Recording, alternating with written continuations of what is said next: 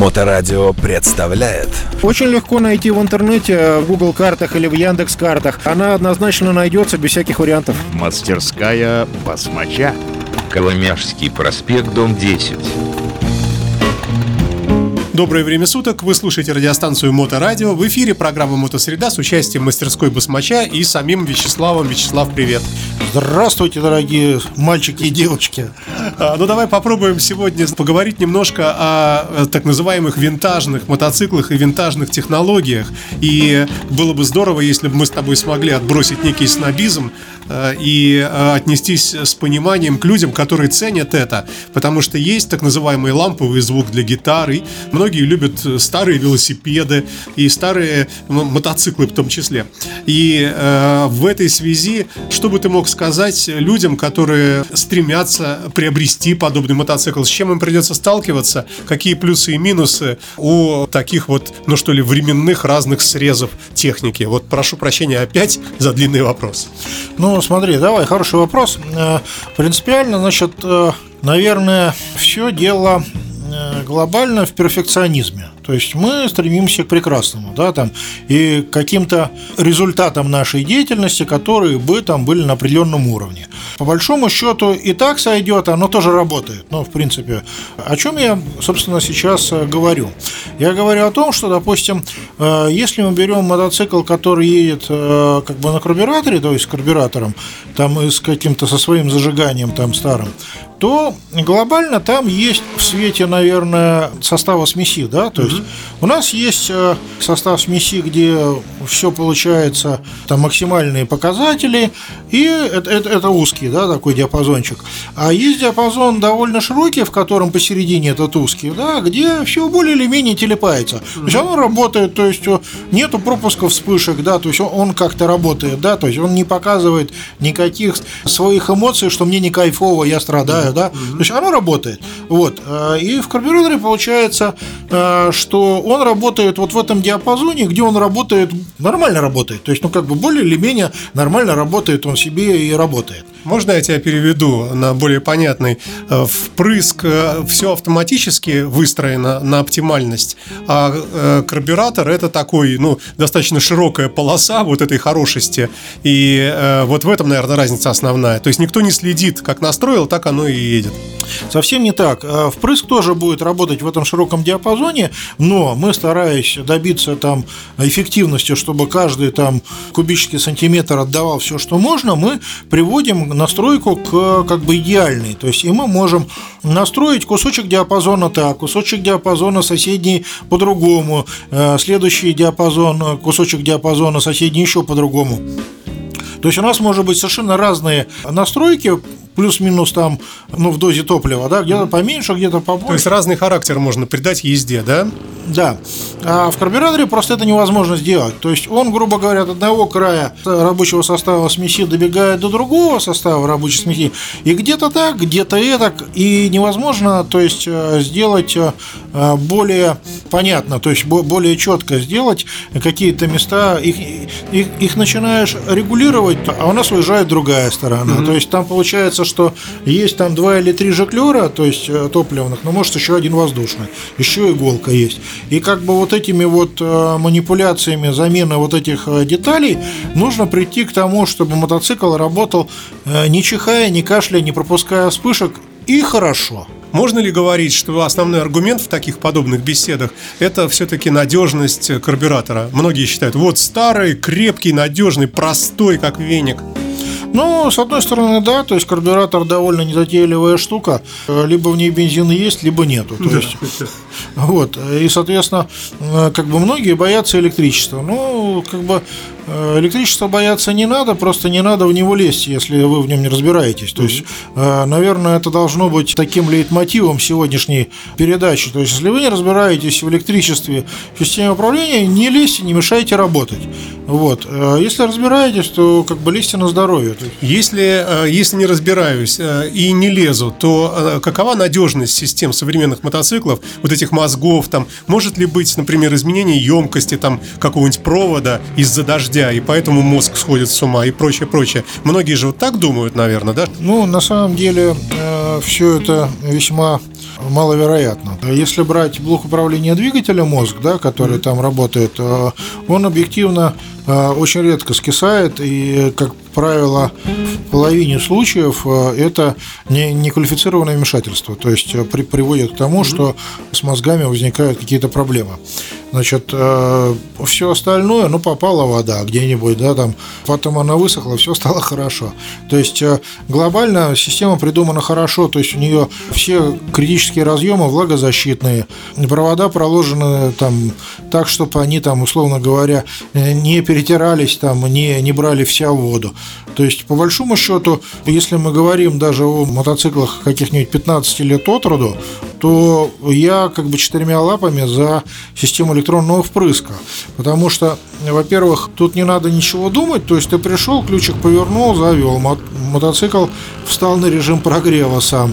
Как прогрелся, обороты он убавил там. В карбюраторе надо там а, определенное шаманство производить. Открыл подсос два раза, открыл ручку газа и закрыл, чтобы ускорительный насос плюнул бензиновый впускной коллектор, тогда угу. заводишь. Ну, как бы можно перелить. А, с инжектором такого не бывает. Даже если он работает криво, он все равно работает нормально. То есть, э, ну, его диапазоны, скажем так, работоспособности, они довольно широкие. А чем можно сломать? Э, какие бывают случаи? Ну, например, какой-нибудь пуск э, с какого-нибудь там пускового очень мощного какого-нибудь там аккумулятора, например. Там по недоразумению все сжег. Ну, как бы с аккумулятора можно пускать. Вопрос в том, что пускать надо с 12-вольтового аккумулятора, а не с 24-вольтового.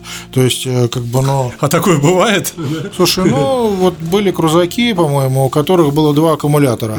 И, как бы, ну, они были подключены параллельно. То есть, как бы, получалось, что он все равно 12-вольтовый. А были определенные там э, старающиеся люди, которые думали, о, два аккумулятора, значит, 24 вольта. И, как бы, на них подавали повышенное напряжение, движения, и, соответственно, а, как бы там а, жгли как бы электросистему. Мастерская басмача. Плохо, что может быть плохо? Плохо это слабый аккумулятор. То есть, если мы пытаемся на последнем издыхании, он там вап, вап, вап делает, еле-еле проворачивает, а мы все равно пытаемся завести, вот здесь электро электрику спалить легко. То есть, как бы при пониженных напряжениях происходят всякие отвратительные чудеса неуместные. А физика в том, что увеличиваются токи протекающие. То есть, Э, за счет того, что напряжение меньше, чтобы там исполнительный механизм сработал, он берет больше тока, получается. Это, звучит не очень э, понятно, но тем не менее это так. То есть, э, скажем, у меня только вот на памяти в прошлом году было два мотоцикла, у которых были проблемы с боди-модулем. Боди-модуль – это как бы модуль, который включает стартер, включает фару, включает поворотники, то есть, ну, который в нужный момент э, как бы запитывает нужное устройство. Вот. И как бы два боди-модуля сожгли по причине того, что пытались ездить на дохлых аккумуляторах. То есть мы еще раз напомним нашим уважаемым слушателям, что, ребята, эта штука важная, и не надо думать, что, ну, подумаешь, разрядился там, ну и фиг с ним. Это очень критичный момент, то есть э, если у вас аккумулятор не уверенно заводит, а заводит с остановкой, да, то есть вас он провернул, остановился, уперся, да, угу. то как бы не гневите Господа, как бы меняйте аккумулятор, либо разбирайтесь, почему он у вас не в кондиции. Бывает потому, что, что допустим, как простыми словами объяснить, а мы сейчас постараемся. Допустим, у нас трехфазный генератор, у которого э, по трем проводам э, идет переменный ток, да, то есть э, там три катушки, грубо говоря, на, э, между каждыми двумя проводами катушка uh-huh, есть, да, uh-huh. и каждая катушка у нас э, напряжение генерирует переменное. Одна катушка сгорела.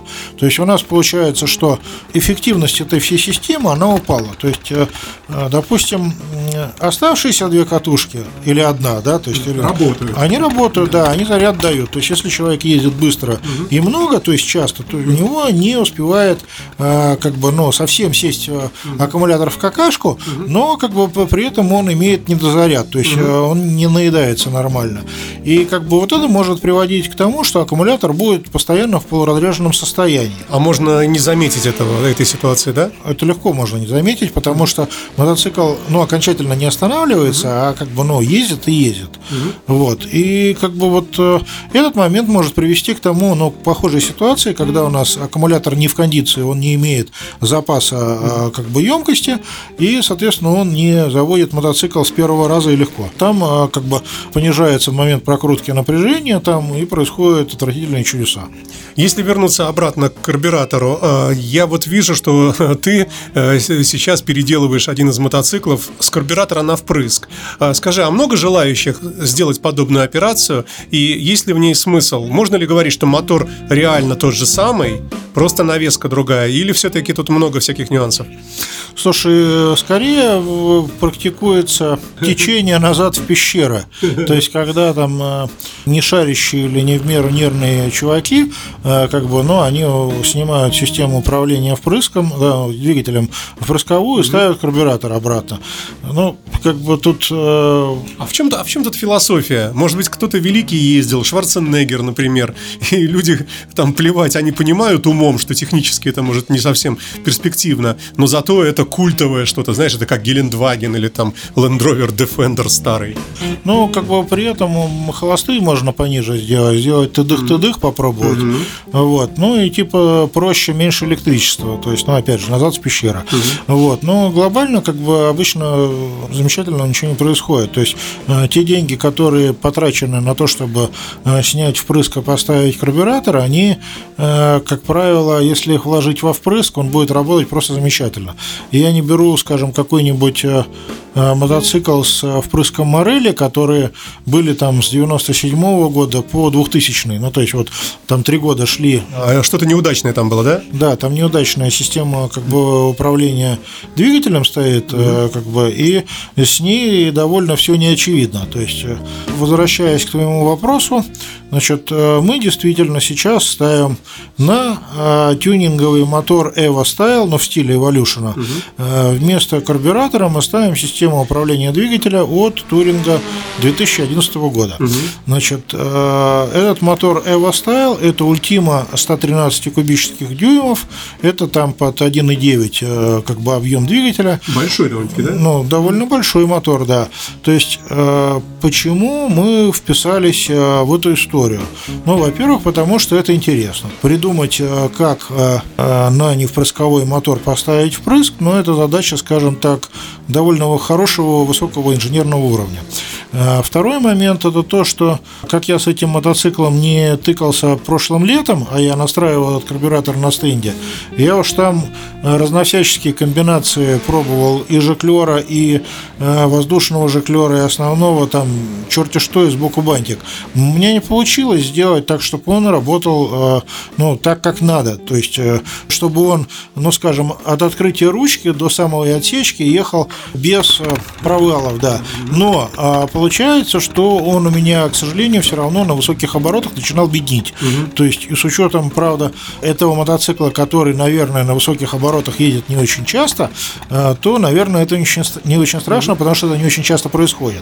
Но принципиально, как бы, работает он, э, ну, не так замечательно. То есть, мотор не может отдать то, что он может отдать э, физически, потому что ему, как бы, не дают возможности кушать хорошо, то есть, бензино-воздушную смесь.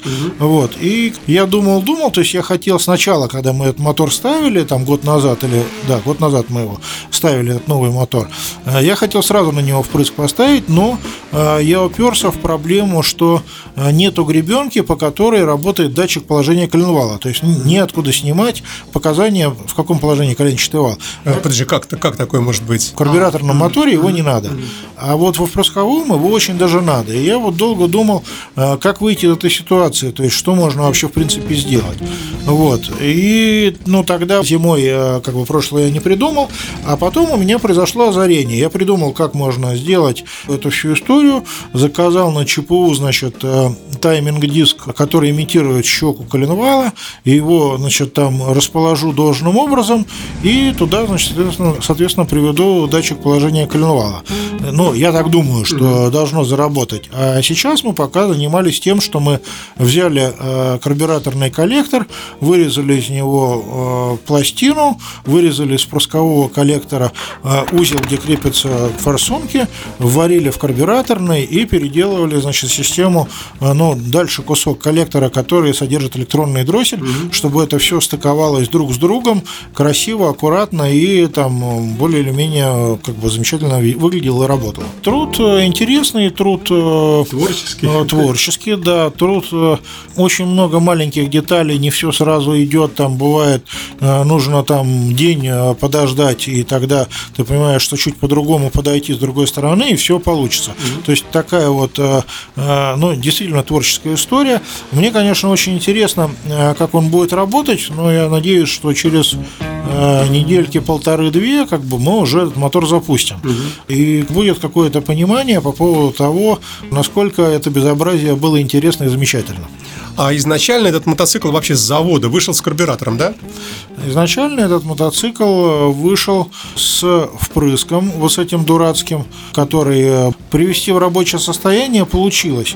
Но в силу того, что там мотор был 1340 или 1900 сейчас, да, mm-hmm. мы понимаем, что э, как бы, ну, не хватало потенциала этого двигателя, чтобы на мотоцикле можно было хорошо кататься и получать от него удовольствие. Mm-hmm. Поэтому была идея, значит, купить мотор против 80-го э, Evolution, купить 113-й Evolution, mm-hmm. да, я его ставил, при том, что 113-й выбрали, чтобы мотоцикл оставался ездовым, то есть там есть и 124, 130, там что-то 2, что ли, ну, как бы 131, по-моему, мотор есть у них, вот, и 143 есть у Ультимы двигателя, но это Racing Only, то есть это гоночные моторы, от которых, э, во-первых, ждать, что у него можно будет сделать характер удобный для каждодневной езды и в расслабленном виде, и э, в хулиганистом, э, в хулиганистом, да, в расслабленном нет. То есть и ресурс у них, как бы, чем более злой мотор более высокооборотный, mm-hmm. тем он рассчитан на более короткое время использования.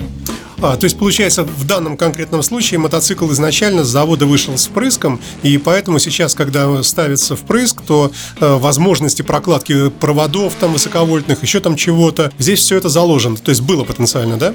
Там все другое. Там, к сожалению, на тот впрыск морели там все по-другому. И сейчас мы вообще будем одевать на него проводку от 2008 года. Угу. Тот хвост проводки, который использовался при морели, его, ну, как бы не прилепить э, к, к мотору с электронным дросселем. То есть, угу. ну, там совершенно другое все.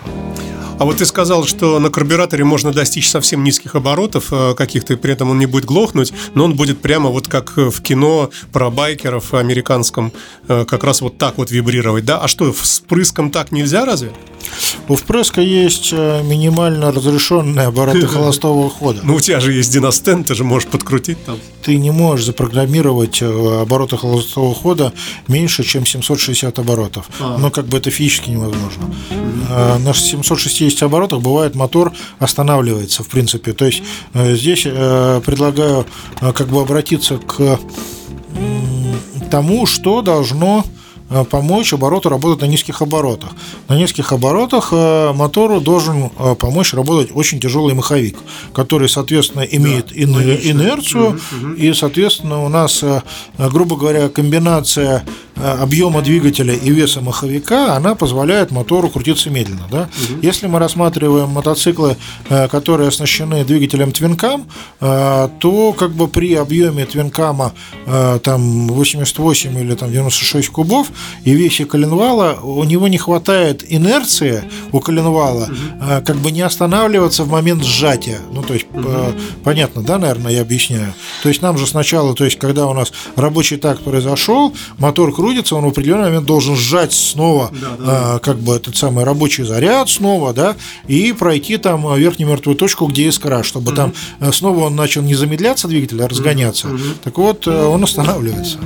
Это из-за легкости как раз э, коленного колена. Ну, гипотетически, да, туда можно, конечно, какую-нибудь болванку прилепить, э, которая бы дала инерцию. Но mm нам при разгоне и при торможении с этой инерцией придется бороться. Mm-hmm. То есть она лишняя будет. Что, в общем-то, тоже не слишком замечательно. Ну, вот я посмотрел не зря на замечательную волшебную жижу, которая у тебя тут стоит, Engine Beautiful Life. Может быть, ее, если залить, то как раз и можно пройти порог в 760 50 оборотов. Да нет, э, скорее нет. Э, скорее добавление присадки увеличить немножко компрессию, угу. то есть будет нужно сжиматься побольше. Вот. Э, я, ну, как бы потери какие-то уменьшатся, она скомпенсирует. Но как бы глобальные картины не изменят. То есть присадка будет полезна, это вне всяких сомнений, но чудо не произойдет. Э, пару слов о присадке в конце программы, не, не в порядке рекламы, а в порядке любви к этой смеси. Вот на вскидку, что она дает буквально по пунктам раз, два, три э, тому, кто и будет ее использовать? Ну, она дает уменьшение зазоров в каких-то трущихся вещах, да, там ролики гидрокомпенсаторов, да, там меньше прыгают, то есть подшипники игольчатые там нарастают, там в поршневых кольцах подрастает компрессия, да, то есть шумы уходят, да, заметно, то есть, ну, ты, наверное, и по своей машине да, это замечаешь. Да, да я постоянный пользователь. Вот, и как бы момент, допустим, ГРМные шумы, шумы клапанные и прочее, то есть она заметно уменьшает. Угу. И, соответственно, всем подшипникам становится жить больше более легко, потому что э, раковинки, царапинки, которые там на телах качения есть, они зарастают вот этой вот э, субстанцией керамической. И у тебя она есть и есть, стоит недорого, приезжайте, заливайте. Да, стоит тысячу рублей, э, как бы флакончик на разовую заливку. Есть всегда, как тот, кто попробовал, обычно уже не соскакивает как бы с использованием. С этой иглы. Ну да. А, ну и давай в завершении вернемся к основному вопросу. Все-таки карбюратор или впрыск? Что бы ты мог сказать людям сомневающимся, несмотря на то, что у нас вся программа была этому посвящена, но так примерно вот по пунктам или, может быть, по одному пункту? Все-таки я за впрыск. Если это не Морелли, угу. как бы, ну, мы опять же говорим, это впрыск там э, с 97 э, по 2000, 2000 год шел. Ну, то есть там можно и карбюратор оставить, да, если что? Ну, да. Угу. То, как бы, если не Морелли, тогда впрыск. То есть э, дельфивские впрыски, как бы, они нормально работают, как бы, они замечательные. И все-таки я от себя бы добавил, что художники-передвижники или французские импрессионисты, хоть они жили давно и уже, казалось бы, винтаж, а все равно они хороши несмотря ни на что и в наши дни. Кто ж спорит-то? Большое спасибо, Слава, и до новых встреч. Всего хорошего, до свидания. Мастерская Басмача. Очень легко найти в интернете, в Google картах или в Яндекс картах. Она однозначно найдется без всяких вариантов. Коломяжский проспект, дом 10.